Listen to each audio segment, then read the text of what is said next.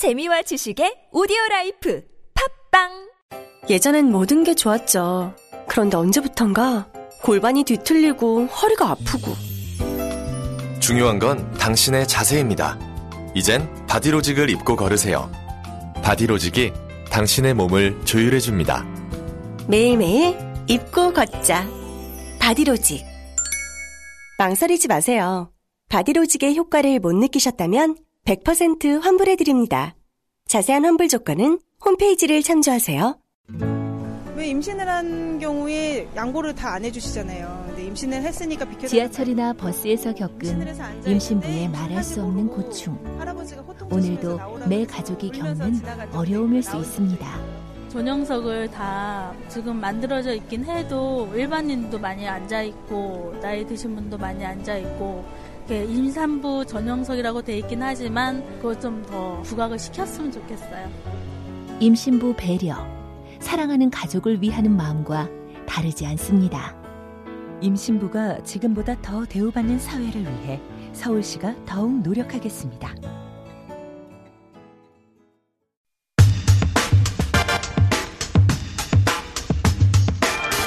십사 공동선언 십일 주년, 네, 방북단이 지금 북한에 가 있습니다. 어, 그 십사 공동선언의 주역이죠. 당시 통일부 장관. 그런데 이번에 북한을 못 가셨습니다. 민주평화당의 정동영 대표 나오셨습니다. 안녕하십니까. 안녕하세요. 예. 네. 십사 선언의 주역은 아니고요. 그때는 이재정 장관님이셨어요. 아, 그렇군요. 아, 주역이 아니셔서 못 가셨구나. 그 이후에 통일부 장관이 되셨나요? 그 전이죠. 그게 이천칠 년이고요. 십사는 그 이 년 전 이천오 년 구일구 공동성명 아, 당시에. 아, 그렇군요. 시간표가. 저는 착각하고 있었네요. 그때 가신 걸로. 그래서 아니, 왜 십사 어, 기념식 하는데 못 가셨나 했더니. 그때는 한참 당내 경선하고 있었어요. 시월 십오일에 후보 결정했기 때문에. 네. 자, 그러셨군요. 자, 십사 공동선언의 주역이라고 제가 소개해드렸는데 주역 아닌 것으로 지금 확인됐고. 근데 요 앞에 그, 어, 요 앞에 평양 회담 때 같이 가셨지 않잖아요. 예. 예. 그, 그때 택시 타셨다고. 아, 예. 예. 그리고 아침에 나가가지고 대동강 산책하셨다고. 그 대목이 사실 십 년, 십 년이면 강산도 변한다 이런 말이 있는데요. 제가 이천오 년에 이제 육점일오에 갔었고 그때 예. 특사였고 예. 그 뒤에 이제 몇 달 뒤에 남북 장관급 회담하러 평양에 갔었어요. 그때는 엄두를 못 내는 일이었는데 예. 이번에 이제 개인적으로 가장 가슴에 남는 기억은 평양 시내를 활보한 남쪽 아마 주요 인사로는 최초였던 것 같아요. 그 원래 그게 그 그 북쪽에서 설마 나가랴 싶어서 잘 안 보고 있었던 건가요? 아니면은 워낙 어 분위기가 바뀌었으니까 알고도 그냥 둔 겁니까? 바뀌었다고 봅니다. 왜냐하면 제가 그 저 현관 로비에 예. 있던 안내원들한테 역 광장에 산책 좀 하러 갔다 오겠다. 아, 얘기하고 가신 거예요? 얘기를 했고 그다음에 네. 한참 가다 봐도 아무도 안 따라와서 아, 그냥. 풀어 놓는 어, 모양이다 이렇게 그러니까 생각하면서 새벽이어서 아무도 없었던 게 아니라 안내원이 있었는데 아, 어, 있었는데 가겠다고 했는데도 불구하고 제지하지 않았다. 처음에는 제가 지하층에 네. 수영장이 있어서 네. 수영을 한번 해볼까 하고 이제 내려갔어요. 갔더니 직원이 여덟 시에 나온다고 네. 그래서 할 수가 없으니까 이제 다시 올라왔다가 이제 그럼 산책이나 좀 하고 와야 되겠다 네. 이렇게 생각을 하고. 내려갔죠. 얘기하고 가신 거네요? 네, 로비에도 사람들이 음. 많았고 거긴 뭐 엘리베이터 입구에 벌써 안내원이 있으니까요. 그런데 어, 그래서 호텔을 그 안내원한테 얘기하고 밖으로 걸어 나가는데도 아마도 그렇죠. 전화해봤을 텐데 틀림없이 그죠 안내원이. 그렇죠. 예. 네, 근데 뒤에 따라오거나 안 된다는 말 하지 않았다. 예. 아 그건 뭐 알고 그냥 둔 거네요. 확실히. 저는 몰래. 몰래 가신 줄 알았어요. 네. 그건 아니고요. 네. 그 이천 년 육점일오 때는 김대중 대통령께서 연도의 시민들하고 악수하려는 것도 막았거든요. 네. 근데 이번에 문재인 대통령 경우는 이제 그 첫날 연도의 시민들과 악수도 하고 네. 어, 확실히 뭐 그러니까 어, 십 년 전과는 변한 거지요. 그 대동강변까지 걸어 나가신 거죠. 그 평양역 광장 이제 지리를 잘 모르니까 네. 그 호텔 고려 호텔에서 평양역 광장은 이제 현관을 나와서 오른쪽으로 백 미터, 이백 미터 가면 이제 광장이 있고 그걸 가로질러서 대로가 쭉 있어요. 네. 한 이 킬로미터쯤 걸어갔죠. 참으셨네요. 예, 한 뭐 이십 분, 십 분, 이십 분 걸어가니까 이제 막 출근길 시민들이 이제 막 어? 쏟아지기 시작하는 시점이었는데 평양 일반 시민들 속에 들어가신 건 그렇죠. 처음이잖아요. 그래서 이제 보니까 거리에 청량 음 청량 매대, 청량 음료라고 써진 매대, 네. 그 판매대가 쭉 한 십 미터, 이십 미터 간격으로 있는데. 거기서 뭐 아침에 이렇게 사 먹고 그러더라고요. 네, 돈은 없어서 못 사셨죠. 저도 음료수를 하나 사 먹을까 그러다가. 북한 돈이 없어가지고. 보니까 택시도 왔다 갔다 하고. 그래서 오. 이제 한참 가니까 대동강이 나와서 네. 어, 대동강변을 한 시간쯤 산책을 했죠. 평양 시민들하고 혹시 대화도 해보셨습니까? 예. 근데 못 알아보죠. 못 알아보죠. 예, 저 십 년 전 같으면 알아봤을 텐데. 근데 네. 이제 주요 인사가 안 된 겁니다 이제. 그렇죠. 근데 제가 신기하게 느낀 건 별로 관심을 안 기울이는 거예요. 본체만체. 몰 어? 몰랐겠죠. 아니 그러니까 아, 차림새 같은 건 좀 다르잖아요. 차림새는 그때 어떻게 나오셨습니까? 그러니까 흰색 트레이닝 위아래 이제 운동화 신고. 예. 그게 그 북쪽의 당시 평양 시민의 일반적인 차림새는 아니었던. 일반적 차림새는 아니죠. 예. 다른데. 노숙 패션이었습니까? 노숙은 아니고 뭐 관광객쯤으로 봤을 수도 있죠. 네. 그래서 지나가는 분들한테 사진 찍어달라고도 하고 어. 또 물어도 보고. 말투를 보자마자 알았을 때. 그렇죠. 예. 어. 그래서 제가 남쪽 관광객이라고 한두 번은 얘기를 했고요. 예. 남쪽 관광객입니다. 별로 놀라는 표정도 없었어요. 오. 그래서 제가 강변에 있는 그 고층. 한때 살... 장관이었다고 말씀하시죠 그때. 살림집이라고 부르는 그 네. 아파트. 충수를 세보니까 사십 층이 넘더라고요. 저긴 누가 살아요 그랬더니 아, 과학자가 삽니다. 아, 음. 교원들도 삽니다. 네. 그 빌딩에 이제 과학화, 현대화, 과학기술혁명 뭐 이런 음. 대목들이 아주 눈에 띄고 그게 이제 이른바 미래 과학자 거리였더라고요. 아. 그 양각도가 바라보이는 데인데. 북한의 과학자랑 그 독립운동가랑 그리고 어 상위군인들 이 좋은 예. 아파트 배정받는다고 하더라고요. 예. 예. 그래서 그 학생들도 만났는데 중삼 또 고삼 중삼짜리들한테 이제 에, 꿈이 뭐예요 그랬더니 과학자입니다. 국가연구원입니다. 오. 이렇게 그러니까 과학자 우대 사회는 맞는 것 같아요. 우리는 지금 물어보면 공무원이 제일 많이 나올 텐데. 그러게요. 그 어, 평양 시민들이 평양 시민은 북한에서는 어, 교육도 제대로 받고 어, 평양 의식 수준도 높고 생활 수준도 높을 텐데 어, 대표님을 모른다는 것은 대표님 시대 같다는 얘기죠. 뭐 그럴 수도 있네요. 택시는 어떻게 타셨습니까? 택시. 이제 쭉 걸어가면서 보니까 택시들이 보이더라고요. 그래서 이제 올 때나 택시를 타야 되겠구나 이렇게 어. 생각하고 왜냐하면 가면 다시 돌아올 걸 생각해야 되니까 네. 제가 여섯 시 반쯤 나가는데 이제 한 시간 반 아홉 시가 거의 다 돼서 이제 큰 길로 나와서 택시를 잡았죠. 그러니까 우리랑 마찬가지로 간 택시를 손을 흔들어 잡습니까? 그렇죠. 손 흔들고. 돈도 없는데 어떻게. 아니 이제 지갑은 갖고 갔죠. 그 그래서 뭐 하나 달러 거기 북한 돈은 국돈이라고 하는데 그건 안 받는다고 하고요. 아 택시는 달러 또는 위안화를 받는데 두 달러 달라고. 두 달러. 어, 예. 근데 기본 요금이 이 킬로미터에 뭐 두 달러라고 두 달러. 해요. 기본 요금이. 그리고 이제 더 가면은 이 달러죠. 예. 네, 이불 하나 달러, 두 달러. 아 그렇게 셉니까? 이렇게 세나 봐요. 음. 이 킬로미터에 한 달러씩 올라가는 것 같아요. 미터기도 있나요? 어, 미터기는 없더라고요. 대충. 예. 네, 대략 아, 그 정도 거리면 두 달러다. 예. 그래서 두 달러 주시고 택시 타고 그 택시도 이상하게 생각하지 않고 남쪽 사람이 그냥 길을 걸어다니다가 택시를 잡았는데도 막 관광객들을 많이 태운 느낌이더라고요. 남쪽 관광객이 그렇게 자유롭게 돌아다니지는 않을 텐데 그게 놀랍지 않은, 않았나 봅니다. 북한 택시에. 글쎄 중국 사람들이 많이 왔을 거고 뭐 외국인들은 있었겠죠. 어, 그, 근데 택시는 아무래도 어, 북한 평양 시민보다는 외국인들이 많이 돌아왔을 때 예를 들어서 북한 쪽에 안대원이나 북한 쪽 인사들이 왜 나갔냐고 아무도 그런, 그런 얘기하는 사람 없었고 제가 이제 아침 식사들 하고 있어서 같이 가신 분들 나갔다 왔다 그랬더니 이제 다들 놀라지요. 그리고 부러워도 하고 아 나도 나갈 걸. 그래서 내일 아침에 이제 한번 가보십시오. 그래서 이제 아마 많이 나가셨을 텐데 근데 이제 그날 점심 때 이제 소문이 다 났으니까 네. 아, 다 부러워하고 내일 가보겠다. 근데 또 한쪽에서는 혹시 막을지 모른다. 네. 어? 아, 이런 얘기가 있어서 점심 때 옥류관 거기서 냉면 먹는데 옆자리에 김여정 부장이 있었어요. 네, 부부장이 실세잖아요. 네. 그래서 김여정 부장한테 에, 내가 대동강 갔다 온 얘기 한참 했죠. 네, 어? 그랬더니 뭐라 변했다. 이제 듣기만 하는데.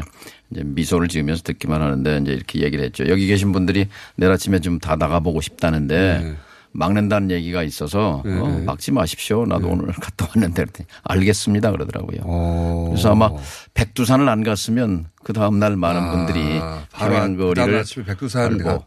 그런데 지금 이해찬 대표랑 지금 평양에 가 있잖아요. 네. 그분들이 이제 나갔는지 안 가는 안 나갔는지를 나중에 들어보면 알겠죠. 김여정 부부장이 막지 말라니까 알겠다고 했다는 예, 거죠. 예, 예.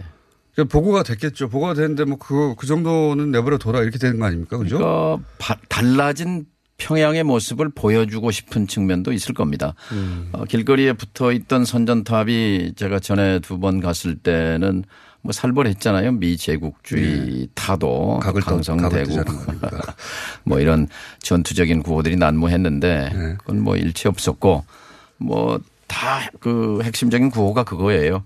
과학으로 비약하고 어, 경제로 음. 어, 교육으로 어, 미래를 담보하자. 과학으로 비약하고 교육으로 미래를 담보하자. 이게 이제 그 우리가 가지고 있는 어, 일반적인 인식과 어, 고정관념으로는 그렇게 이탈하는 행위는 어, 그 특사단에게 부담도 주고 혹은 위험할 수도 있는데 그렇게 함부로 행동했느냐 이렇게 비판을 할 수도 있는데 실제 북한의 사정을 직접 겪어봤더니 그게 아니더라는 거. 그렇죠. 네. 이제 증인이 된 셈인데요. 네. 어, 북이 이제 이번에 대외 정책 기조를 유엔 연설을 통해서도 밝히잖아요.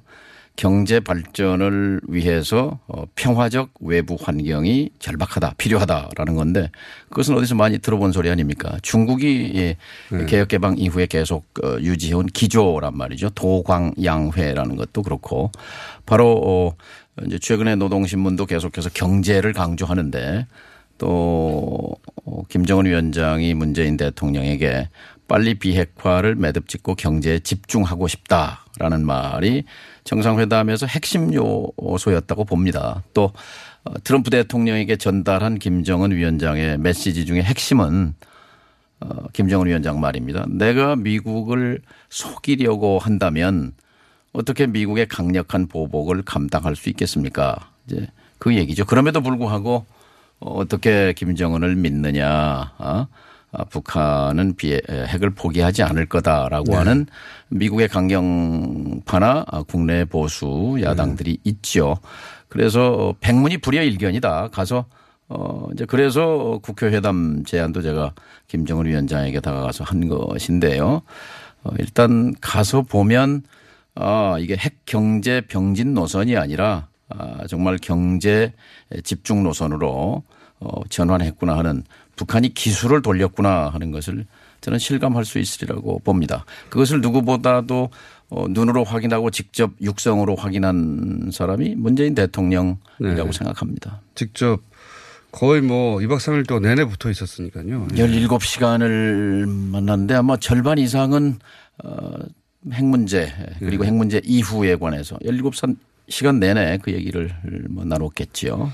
그 공개되지 않은 두 정상끼리만의 대화가 있었지 않습니까? 예. 그때 무슨 얘기가 오갔는지 참 궁금해들 하는데 물론 뭐 비핵화에 관련된 핵심적인 내용이 있었겠죠. 그리고 나서 오늘 아니, 어제입니다. 어제 강경화 장관이 이런 얘기를 했습니다. 핵 목록대 종전선언이라고 하는 프레임에서 전환을 해서 그게 아니라 실물 행동 중심으로 그러니까 네. 영변 핵시설처럼 눈에 보이는 시설물이나 행동으로 비핵화를 보여주고 그리고 종전선으로 프레임이 전환됐지 않습니까?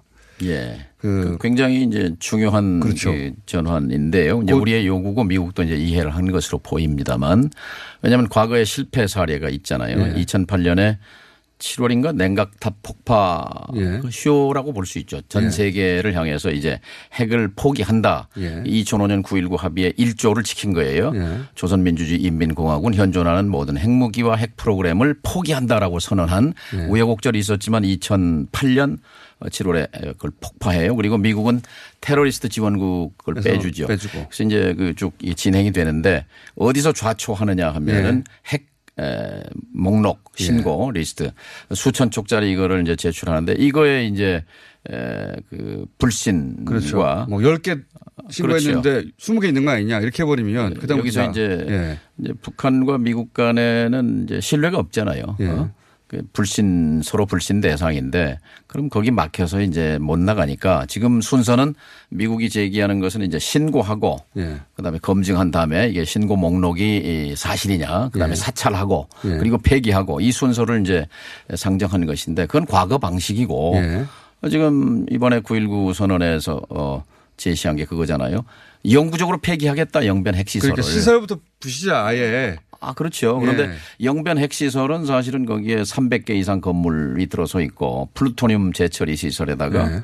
핵물질 그다음에 고농축 우라늄 공장도 있단 말이에요. 예. 그러니까 핵심 시설이고 북한의 핵 능력의 칠십 퍼센트 이상을 갖고 있는 음. 영변 핵시설만 사실 폐기하면 영구 폐기하면 예. 북 핵시설은 사실상 불능화되는 거란 말이죠. 예. 그걸 내놓겠다는 거니까. 이게 원래 요구했던 거 아닙니까 이게. 아, 그렇죠. 계속해서. 미국이 예. 이제 원했던 어, 이른바 불가역적이라는 말을 계속 강조했는데 영구적 폐기라는 게 불가역이잖아요. 예. 일단 비핵화라는 것은 이제 핵무기 없는 한반도를 얘기하는 거고 어쨌든 미국의 요구사항이 영변 핵 또 이제 동창리 같은 데는 유관국이 참관 아래 예. 하겠다. 그건 참관이라는 것은 이제 그 사찰과 예. 마찬가지죠. 그래서 그 내용 속에는 사실 미국이 요구하는 것을 다 담았다고 볼 수 있죠. 이게 미국에 의해서 사실상 어느 정도 받아들여졌기 때문에 폼페이오 가는 거겠죠? 그렇죠. 이제 월요일 날, 월요일이죠. 칠일 날 가서 당일치기인데 협상하거나 토론하러 가는 게 아니고 합의하러 가는 거죠. 음. 어, 북쪽의 지도자에게 직접 그것을 어, 합의하고 확인하는 그런 방북행위라고 봅니다. 그리고 나서는 이제 주고받을 것이 이제 그 지금 윤곽은 보면 말씀하신 대로 어, 영변 핵시설 그 미국이 항상 얘기했던 게 영변 핵시설 폐기하고 거기다 시멘트를 부어버리는 그걸 이제 불가역적이라고 했었는데 그거를 하고 그리고 그 플러스 알파도 있겠죠 뭔가 공개되지 않은 그리고 나서 어, 미국 쪽은 내줄 것이 개성공단이나 어, 또는 뭐 금강산이나 그러니까 국제 제재가 아닌 남북 간에 먼저 풀 수 있는 걸 풀게 해준 그런 게 아닐까 하는 전망들이 있는데 그건 어떻게 보십니까? 그러니까 지난 육 개월 동안 여판문점 선언, 남북정상회담, 북미정상회담, 북중정상회담도 그 사이 있었고 일곱 번 정상회담이 있었어요. 육 개월 사이에. 그 과정에서 북은 한 번도 이 경제 지원이나 제재 완화에 대해서 얘기를 꺼낸 적이 없습니다. 그런데 예. 이제 최근에 전환했죠. 예. 어, 지난번에 리용호 어, 외상이 예. 이제 이런 얘기를 했죠. 어, 이런 논법이에요. 이 신뢰 구축이라는 영양분을 먹고 예. 어, 자라는 나무. 그 나무는 북미 관계다. 예. 그 북미 관계 개선의 그 나무에서 열리는 열매가 비핵화다 예. 하는 이제 논리지요. 그리고 또 이것은 싱가포르 육 일이, 정, 육 일이 합의의 핵심이 신뢰 구축을 통한 비핵화거든요. 예. 그러니까 신뢰 구축이라는 건 기본적으로 지금까지 불신을 이제 신뢰로 바꿔간다는 건데 계속 제재를 유지하고 강화한다는 건 불신의 상징이고 불신의 표시잖아요. 예. 그러니까 제재를 계속 강화 유지하면서 어, 신뢰 구축을 한다는 건 말이 안 된다. 아, 그래서 이제 최근에 이른바 어, 종전선언 플러스 제재 완화가 북쪽의 이제 네. 요구로 이제 드러난 거죠. 공개화된 거죠. 제재 완화의 플러스 알파를 미국이 어디까지 어, 받아들일까요? 예를 들면 가장 쉬운 거는 미국 시민의 북한 여행 금지 같은 걸 해제할 수 있는 겁니다. 지금은 이제 미국 시민권 가진 사람이 북한에 못 가게 어. 막았거든요. 이런 거 이제 터주는 것은 이제 북한에 대해서 태도의 변화, 방향의 전환을 시사하는 거니까요. 또 우리가 지금 어, 개성공단 음, 그 기업인들도 방북을 못하게 하지 않습니까? 네. 미국이 뒤에서 막고 있는 거거든요. 어, 이런 걸 이제 터준다든지 이런 것들이 하나의 이제 신호가 시그널이 될 수 있는. 개성공단 거죠. 재개 가능할까요? 된다고 봅니다, 저는. 탄핵의 주역 아니십니까? 이번에 예 개성공단을 닫은 것은 박근혜 시대 적폐 최 최악의 적폐지요. 네. 민족 문제. 왜 닫았는지 아직도. 아무도 모르고 있는데. 미스터리인데 그거를 진상을 밝혀야 됩니다. 어, 이, 이천십육 년 이월 팔일 엔에스씨 회의에 때까지 한마디 없었거든요. 그런데 네. 그 사십팔 시간 뒤에 닫아버렸거든요. 왜 닫았다고 생각하십니까? 뭐 그 최순실 의혹이 좀 있어요. 예. 그러니까 최순실. 그거밖에 설명할 길이 없어서 다들 최순실 구상이었을 것이다라고 말을 하는데. 어, 박근혜 대통령 전 대통령은 알고 있죠. 왜. 네. 그 이틀 전까지만 해도 엔에스씨에서 한마디도 안 나왔던. 왜냐하면 일 차 이천육 년 시월 구일 일 차 핵실험부터 일 차 이 차 이천구 년 오월 이십오일 삼 차 이천십이 년 이천육 년 이천구 년 이천십이 년 이천십육 년 일, 이, 삼, 사 네. 사 차 핵실험까지 개성공단은 예외였습니다. 안보리 네. 제재 결의 때마다 아, 이것은 제재 대상이 아니었거든요. 그런데 네. 박근혜 정권의 개성공단 폐쇄 조처로 스스로 유엔 제재 틀 속으로 그렇죠. 들어간 네. 거지요. 유엔에서 그건 예외로 엑셉션을 해줬는데. 그렇죠. 예, 네, 그거 우리가 문 닫아가지고 그러니까 다시 열어도 본전에 불과한 것이 되긴 했습니다만. 그렇죠. 예, 네. 왜 닫았는지에 대한 의문이. 여전히 안 풀리고 있는데 그 개인적으로는 공장장께서 좀 그거 집중적으로 좀 파헤쳐 주시기 바라고요. 이번에 평양선언에서 어, 두 정상이 그 내용 중에 개성공단과 금강산 관광의 재개 정상화에 합의한 것은 굉장히 의미가 있고 어, 이번 정상회담을 그 핵심을 제 관점에서 보면 김정은 위원장이 다리를 불살랐다. 다시 돌아갈 수 없다라는 것이고 문재인 대통령 역시 저는 다리를 불살랐다고 생각합니다. 두 지도자가. 무슨 얘기냐면 광복절 경축사에서 남북관계가 북미관계의 부수물이 아니다. 부수효과가 아니다 하는 건 굉장히 굉장히 의미, 굉장한 의미를 가진 선언이지요. 그것을 이번에 남북 정상이 한 거지요. 그러니까 지금까지는 핵 문제는 북한과 미국이 풀 문제라고 하고 한국은 빠져 있었는데 그것이 아니라 남북 간의 핵 문제를 예. 진전시키고 이것을 국제사회에서 또 주의를 받고 하는 방향으로 전환한 거지요. 북한도 남쪽에 그런 역할을 위임한 거 아닙니까? 남쪽이 만일 박근혜 정부나 이명박 정부라고 하면 북이 비핵화 엄두를 낼 수가 없습니다. 남쪽에 칼을 없으니까. 들이댄 비수를 예. 든 이 막강한 정, 이 세력이 있는데 어떻게 그 마음을 낼 수 있겠습니까? 그래서 사실 이번 평양 정상회담의 또 핵심은 하이라이트는 백두산 천지라고 생각해요. 제가 뭐 제 자랑 같습니다만 네. 여기 가기 전에 일주일 자랑할 전에 기회가 많이 없으니까 하십시오. 일주일 전에 평화 청와대에서 정상회담 준비 자문단 회의 때 네. 제가 몇 가지 얘기하면서 꼭 백두산에 가십시오. 어? 아, 대표님이 아이디어였다고 지금 자랑하시는 아니, 거예요? 아니. 뭐 아이디어는 있었겠지만 근데 문 대통령 표정을 보니까 뭐 빙긋이 미소를 짓는 네. 모습을 보고 아, 뭔가 진행되고 있구나 생각했어요. 그때 눈치를 채셨다고요? 그 뜻은 뭐냐면 네. 한반도 문제 한반도인 결정권을 상징한다. 물론 음. 미국이 중요하지만 중국이 음. 중요하지만 우리가 미국이나 중국 내에서 일어나는 일을 이래라 저래라 할 수는 없지만 한반도 문제의 주도적 당사자는 우리다라는 것을 백두산 천지에서 두 정상이 손잡는 것 이상으로 음. 어떻게 상징할 수 있습니까? 사실 이게 큰 전환이라는 게 어, 과거에는 북한이 그 핵 문제는 미국하고 풀 문제지 남한 끼어들지 말라고 그랬단 말이죠. 그렇죠. 예. 근데 이번에는 김정은 위원장이 문재인 대통령에게 이 문제의 그 풀이를 위탁한 거 아닙니까? 당사자로 같이 인정해 준 거잖아요. 그렇죠. 예, 그게 큰 전환인 거죠. 미국은 네? 사실 북한을 잘 알면서도 모릅니다만 네. 한국말 모르잖아요. 한국 네. 역사를 합니까? 문화를 합니까? 뉘앙스도 모르고. 아, 그러면 네. 결국은 북한 입장에서 미국과 일대일로 어, 이렇게 붙으면 이 부딪히기 마련이에요. 이게 에, 쉽지 않습니다. 근데 그 사이에 이제 우리가 한미 동맹이고 또 남북 공조가 이루어지고 그러면 이제 북미 간 협상을 촉진할 수 있는 거죠. 주 전공이 남북 문제인 어, 지난 십 년 이상 분으로서 이번에 어, 북미 정상회담, 그, 북미 간의 실패의 역사도 쭉 잘 아시는 분으로서 북미 정상회담이 어, 중간선거 전에 열릴까요? 후에 열릴까요? 시월 아니면 십일월인데. 그건, 그건 누구나 할 수 있는 얘기니까 전에 합니까? 후에 합니까? 정치인 트럼프 대통령의 정무적 판단. 예. 그러니까 시월에 십일월 육일 중간선거 전에 북미 이 차 정상회담이 도움이 된다고 하면 서두르겠죠. 그렇지 않으면 뭐 십일월일 테고요. 대표님. 그건 저도 할 수 있는 얘기인데 결론을 내주시죠. 트럼프 대통령의 마음을 뭐 읽을 사람은 없죠. 점성술사 말고는. 모르겠다. 트럼프한테 달린 거지. 모르, 모르겠다는 말씀이시고. 그러면 남들은 모르는 이 남북 북미 관계에 있어서 평양도 금방 갔다 오신 분으로서 남들은 모르는 내가 요건 내가 알려줄게 이런 거 없으십니까?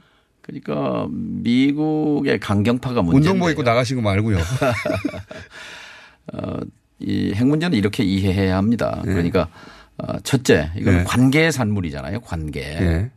적대 관계, 불신 관계. 그러니까 출발은 이제 북한의 문법은 이런 거지요. 어, 미국을 믿을 수 없다. 물론 네. 미국도 북한을 못 믿죠. 서로 못 믿는 건데 네. 그 못 믿는 상대인데 미국은 북한에게 공포입니다. 두려움의 대상이에요. 그렇죠. 그런데 그 두려움의 대상이 봄 가을로 핵 자신들 표현으로 핵침공 연습 을 벌입니다. 음. 적, 적이잖아요. 북한의 그러니까. 관점에서 지금 보는 거죠. 예. 지금. 예. 그러면 북한 입장에서 자신들의 생존을 담보하기 위해서는 이 불신의 대상이고 자신들을 적대하는 미국과 관계를 풀어야 살 수 있는 거죠. 그런데 예. 유감스럽게도 미국은 관심이 없는 것이고 예. 또 그들이 꿰뚫어 보는 거는 미국의 국익이 현상 유지에 있다고 보는 겁니다. 음. 현상 타파가 아니고 음. 그러니까 이 상황을 계속 질질 끌고 간다고 보는 거예요. 예. 그렇다고 보면 우리가 살아남기 위해서는 두 가지 길. 하나는 항복하느냐. 예. 하나는 대항하느냐. 예. 결국 핵무장을 해서 스스로 살아 지켜야 된다. 살아남아야 한다는 것이고 결론은 뭐냐. 그게 지난 자, 이십오 년간. 그렇죠. 핵을 완성하면 그때 협상할 때가 올 것이다. 협상할 음. 때가 온 거지요. 음. 이제는 내려놓는 것을 얼마나 이제 실익 있게 내려놓느냐 하는 음. 과정에 돌입한 것이죠. 이 과정에서 지금 미국 내에 두 가지 견해가 있는 거죠. 이번 기회에 북을 완전히 비핵화하고 정말 세계 평화에 기여하겠다는 네. 이게 이제 뭐 트럼프 대통령 생각이기도 네. 하겠지만 또 한편으로는 주류 미국의 외교안보 엘리트들의 생각은 미국의 안보 이익은 어디 있느냐. 네. 현상 유지에 있습니다. 지난 수십 년 음. 동안. 그러니까 북이 계속 악당으로 불안당으로 남아 있는 것이 군비를 강화하고 한미동맹을 강화하고 미일동맹을 강화하고 한미일 삼각동맹을 완성하고 그렇게 해서 사드를 배치하고 예. 뭐 그런 거잖아요. 예. 그래서 이 두 가지가 충돌하고 있기 때문에 사실은 미국의 민주당을 설득하는 게 굉장히 중요합니다. 미국 민주당은 지금까지 그래도 어, 외교적 개입, 대화와 협상을 통해서 북한 문제를 풀어야 된다는 입장을 가졌는데, 가졌는데 지금 바뀌었어요. 그러니까 트럼프 대통령 때문에 민주당이 더 강경파가 된 거 아닙니까? 예. 근데. 그러니까 김정은에게 속으면 안 된다. 예. 어? 말하자면 저 불안당 같은 악당 예. 같은 김정은의 위상만 높여줬다. 그래서 싱가포르 회담이 이 실패작이다 네. 이렇게 말하는데 실패작이 아니라고 지금 항변하는 사람은 미국 내 대표적으로 트럼프 대통령 한 사람이란 말이죠. 그러니까 어떻게 해결합니까? 우리가 어 사실 제가 십일월 중간선거 끝나면 네. 평화의원 외교단 삼 차 방, 방미가 되는데요. 민주당 의원들을 집중적으로 만나려고 생각합니다. 당신들은 한국말 못하지 않느냐. 북한 잘 모르지 않느냐. 또 어, 깊이 있게 또 관심도 없었고요. 그래서 공공 외교가 중요하다고 생각합니다. 그리고 마지막 질문인데 그, 그리고 이제 남북 국회 회담. 예. 예. 여기에 자유한국당이 참여하느냐 안 하느냐. 바른미래당까지는 참여하는 것으로 지금 분위기가 예. 자유한국당이 참여는 안 할 것 같은데 지금까지 분위기로 봐서는 저는 할 것 같은데요. 아 그래요? 예, 이미 시절이 바뀌었잖아요. 본인들도 알 겁니다. 아, 이제 뭐 마지막으로 지금 음, 어떻게 보면 시대착오적인 그런 반응을 하고 있습니다만. 그래서 이 남북 관계가 제대로 가려면 남남 통합이 제일 중요하고 남남 통합의 이제 맨 앞에. 이제 여야 초당적 협력이 있는 건데 이때 초당적 협력을 안 하면 어떻게 합니까? 이번 정상회담에서 문재인 대통령도 김정은 위원장에게 남북 국회회담이 필요하다는 얘기를 했고 그 정상회담 전날 제가 저녁 만찬 자리에서 김정은 위원장에게 가서 그 헤드테이블에 이제 그쪽에 인민무력부장 노광철, 통일전선부장 김영철, 김영남 위원장, 우리 쪽에 이제 몇몇 인사와 함께 삼 당 대표가 있었어요. 제가 김정은 위원장에게 이렇게 말했습니다. 이 자리에 사실은 오 당 대표가 있어야 하는데 두 보수 야당이 들러리 서기 싫다면서 안 왔습니다. 그런데 남북관계가 전면적으로 발전하기 위해서는 이 오 당이 다 참여하는 남북국회회담이 필수적으로 필요합니다. 올 연말 안에 평양에서 남북국회회담을 꼭 어, 여십시다 이런 이제 제안을 했는데 그때 이제 반응이 그거였어요. 남북국회회담이 열리면 결실이 있어야 하지 않겠습니까? 이렇게 음. 얘기를 했었어요. 그러면 북미 정상회담 열린 이후에나 그게 진행될 가능성이 높네요. 그죠? 지금 이제 실무적인 접, 그, 저, 접촉을 하고 있죠. 그래서 네.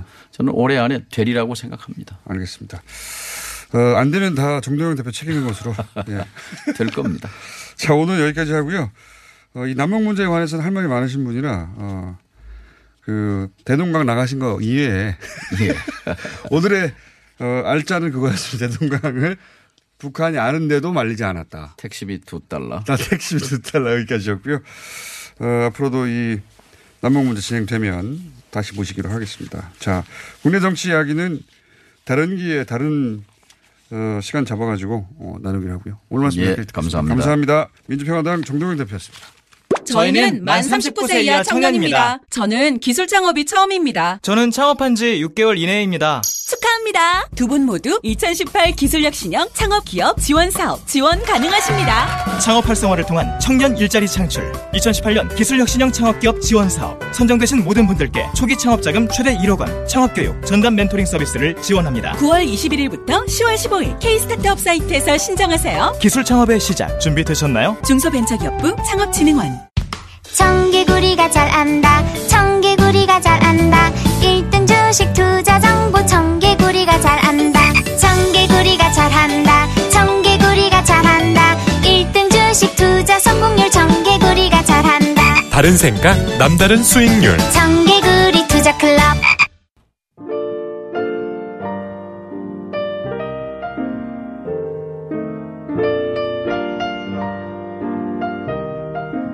불친절한 에이에스. 어, 국정원이 지원을 끊어버린 여운형 기념사업회. 지원을 끊고 어, 다른 곳에서 자격이 없는 곳에서 여운형 기념사업을 하는데 할 게 없으니까 족구대회를 했다 이런 얘기가 있었죠. 예, 빵 터졌습니다. 문제 많이 왔고요. 예. 그리고 아 어제 방송 그저께 방송 에이에스네요. 수요일 방송에서 우리나라 전통 건축에서 왜 이 층, 삼 층이 없냐? 제가 질문 드렸었는데, 어, 건축과 교수님에게 이런 이야기를 들은 적이 있습니다. 사람 머리를 밟고 지나면 안 된다는 조상님들의 때였다고. 그 교수님의 해석이군요. 전 여전히 궁금합니다. 어, 제가 그 수요일 날, 어, 듣기로는 난방 문제, 온돌이라고 하는 우리 전통적인 난방 문제 때문에 이 층, 삼 층이 안 만들어진 게 아닌가라고 제가 이해했는데 또 이 해석도 듣고 보면 그럴듯한 거 보니 제가 귀가 얇은가 봅니다. 여기까지 하겠습니다.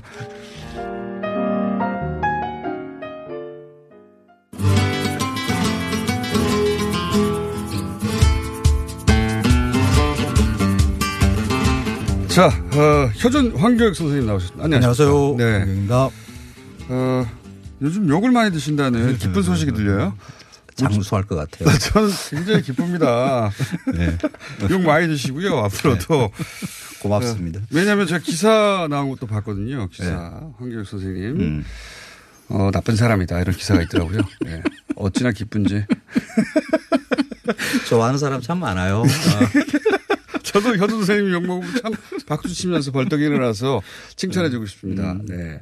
고맙습니다. 뭐 이게 그 저는 그 기원을 잘 모르겠는데 출발을 네. 어, 저희 작가들에 의하면 네.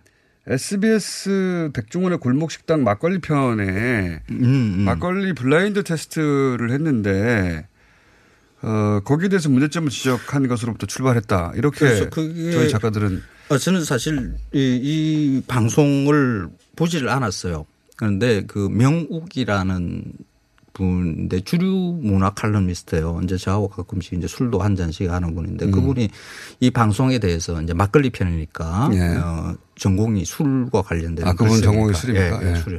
근데 그 쓰는 거 보니까 그 묘사를 구체적으로 해놨는데, 네. 음, 그러니까 두 종은 막걸리집 주인이 가져오고, 막걸리집의 막걸리고, 음. 열 종의 막걸리를 가지고 와서. 아, 시중에는 여러 막걸리를 네, 들고 와서. 가져와서 이제 주인한테 주고, 그게 네. 어느 지역의 것인가 맞춰보라는 거예요. 어, 그러니까 막걸리집 음. 주인이니까, 네.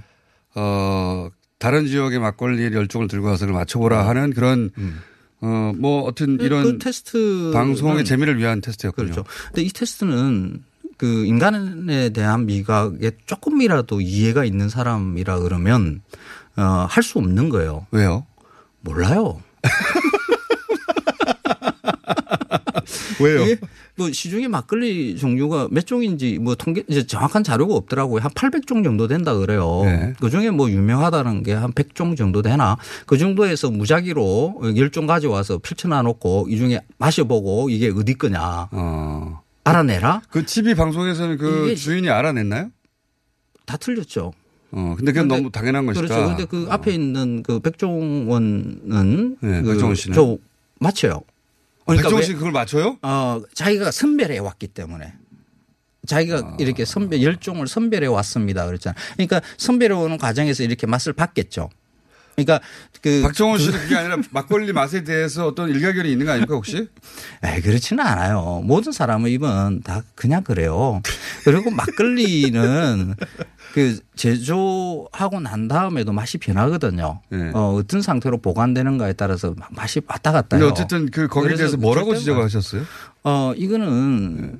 그 맞출 수 없는 인간이 아, 네. 할 수 없는 능력 밖의 일을 그 막걸리 주인한테 이렇게 내놓고 그 막걸리 주인이 굴욕을 당하는 그런 것으로 네. 어, 근데 방송, 설정이 된 거다. 방송은 못 보셨잖아요. 그래서 방송을 다시 봤죠. 그랬더니 제가 그 기사로 본 것보다 더 하더라고요. 재미를 위해서 그러니까. 그렇게 해도 재미를 위해서. 어, 재미, 뭐 예능이니까. 예능이니까. 예능이니까 재미. 그런데 예능이라 하더라도 기본적으로 네. 음식 방송이면 음식과 네. 관련되는 인간이 어떤 상태에 있는가 하는 것을 기본 전제로 하고 네. 해야 되는 거죠. 그 우리나라 방송의 많은 문제점들 중에 하나가 일반 출연자들, 일반인 출연자들에 대해서 면박 주는 이런 아, 것들이 많아요. 아, 그게 기분이 나쁘셨구나. 그 사실 그분들 골목식당의 주인 입장에서는 장사도 안 되고 이러니까 어디 목을 매야 되는 거죠. 어, 백종원 골목식당에 나오면 대박 치잖아요. 네. 장사 잘 되잖아요. 백종원 씨하고 혹시 사이가 안 좋으십니까? 저는 그렇지 않아요. 어, 백종원 씨는 한번 모셔야 되겠다. 외식, 그렇죠. 외식 사업가로 뭐 잘 하시는 분이고 저는 또 저의 일이 있으니까 네. 그리고 그 그런 설정 자체를 제가 문제 삼는 것은 백종원 씨와 관련이 없어요. 방송은 제작자, 제작진이 결정을 하는 거거든요. 네. 그 설정을 어, 하자. 백종원 씨가 제안을 했다 하더라도 그 결정을 받아들이는 사람은 제작진이고. 재미로 했는데 너무 심각하게 그, 보신 거 아닙니까? 그. 근데 이제 그게 본인의 전문 영역이기 않아요. 때문에. 그렇죠. 이게 예능이라 하더라도 어, 그 출연자에 대한 인간 즉 예의는. 알겠습니다. 지켜야 되는 거죠. 음. 어쨌든 욕 드시는 건 전 좋고요. 그런데 이 문제가. 예. 어, 제가, 아니, 아니, 제가 지적하는 그 이전에 명욱 씨가 네. 먼저 지적을 했어요. 아, 그래요? 예. 네. 근데 그 명욱 아, 씨가. 지적하는 게 어, 그렇죠. 이미 그거는 인간이 할 수 있는 능력 바깥의 일이다라고 이야기를 했어요. 아, 다른 평론가 지적했는데. 어, 그렇죠. 그게 대해서는 아무 말이 없다가 네. 제가 사실 그 말을 받아서 사이, 어, 이렇게 반복한 정도의 일이거든요. 그렇게 아, 뭐 심각하게 이렇게 이야기한 것도 아니고. 그렇죠. 맞습니다. 다른 맞습니다. 사람이 한 이야기는 안 들어오고 맞습니다. 선생님이 한 게 싫은 맞습니다. 거죠. 맞습니다. 선생님이 미움을 받는 것이고요. 그건 저는 매우 만족스럽고요. 그리고 나서 이게 기사가 많이 됐지 않습니까? 그러면서 뭐. 그러면서 아, 이때다 하고 네. 이제 뭐 여러 개 기자들이 뭐 기사를, 예, 기사를 막 퍼트리는 나가는데 예, 저보고 이제 무조건 일본 것만 좋아해. 아, 친일. 친일이다. 친일이다라는 거죠. 친일. 그거는 아닌데. 그죠. 제가 친일, 이게 우리 그 친일이라는 말을 쓸 때 굉장히 조심해야 되는 게, 음, 진짜 친일들과 음, 예, 아, 친일들한테 친일로 욕먹고 그러세요? 진짜 친일들한테 아, 이렇게 네. 어떻게 보면 그 죄를 약화시키는, 그러니까 면피시켜주는 이런 논리가 있어요, 여기 안에. 진짜 친일을 그렇죠. 면피시켜준다. 선생님을 친일로 그렇죠. 몰고 와서. 그 친일이라는 것은 일제강점기 때 네. 일제 군국주의에 네. 군국주의자들한테 부역을 한 사람들이에요. 이게 네, 이건 명확해요. 이거 역사적인 거고. 그래서 친일 인명사제는 그것을 기준으로 해서 만들어진 거거든요. 아, 그 친일로 몰고 와서 친일이라 지금 상태에서 친일이라고 하자 그러면 어 일본의 군국주의의 그 그 개성 정신적으로 이어받고 있다고 하는 일본의 극우 세력들, 네. 그 극우 세력들의 논리를 받아서 왜 친일이라고 그렇게 이야기하는 사람, 그 사람 정도가 친일이라고 볼 수 있는 거죠. 선생님은 왜 친일이라고 공격하는 거죠? 그러니까 말이 안 되는데. 그 한국 음식의 그 발달사, 그러니까 특히 외식 음식의 발달사를 보면 거의 다 대부분 일제 강점기 때, 아 그때 일본의 영향을 네. 많이 받았다라는 건 얘기를 그렇죠. 수공장에서 많이 하셨죠. 조선과 네. 어, 일제강점기 이후의 것은 완전히 달라요. 그래서 조선에서는 외식산업이라는 자체가 없고요. 예, 어. 상업식당이라는 게 주마고 완은 없었죠. 없었죠. 예. 그러니까 어, 설명을 하려고 그러면 일제강점기를 꺼내야 되는 거죠. 항상. 음. 그러니까 내 입에서 일제강점기라는 말이 자주 나오니까 친일이다라는 생각을 들어요. 그러니까 예를 들어서 어떤 음식을 우리 전통 음식으로 알고 있는데 그 음식이 사실은 당시 일제강점기에 영향을 받았다고 설명하는 것을 봐라, 친일이라고요, 친일이라고요. 봐라, 다 우리 음식을 일본 거라고 말한다. 이렇게 연결한 그렇죠. 겁니까? 제가 야, 비약인데 대단한. 그러니까 그 불고기가 불고기라는 말이 천구백이십 년대 말에 갑자기 등장을 해요. 네. 아, 왜 그 전에 우육구이라든지 느비안이라는 이런 말들이 있었는데. 아 불고기라는 네. 단어 자체가 그때 네. 등장합니까? 갑자기 아. 등장을 해요. 그러면 이 말이 왜 등, 그때 등장을 하는지에 대해서 추적을 해야 될 거 아니에요. 그렇죠. 그 저 같은 사람은 이런 거. 어, 하라고 네. 있는 직업이거든요. 추적을 하다 보니까 아무도 안 시켰는데. 어, 네. 어? 그 이전에 소육이라는 단어, 야끼니쿠 이런 천구백이십 년대 이효석 선생이 평양에 대한 그 풍물들을 이야기하면서 야, 평양에서는 사람들이 야끼니쿠를 많이 먹더라. 야끼니쿠. 아, 불고기라는 단어가 야끼니쿠에서 왔다. 소육이거든요. 불것을 음. 소자에다가. 그런데 그런 걸 설명하다 보면 친일파가 되는 거군요. 아. 그걸 설명을 했다고 해서 친일이 되는 거예요. 응? 근데 어쨌든 욕, 욕 드시는 건 좋아요. 저는 계속 드세요. 멸치나 새우로 해서 국물을 내는 거. 이건 이제 해물 육수. 이거는 조선의 요리법 어디에도 없거든요. 십 초밖에 네. 안 남았습니다. 네. 계속 하십시오. 네. 왜 저한테 시간을 많이 준다 그랬는데.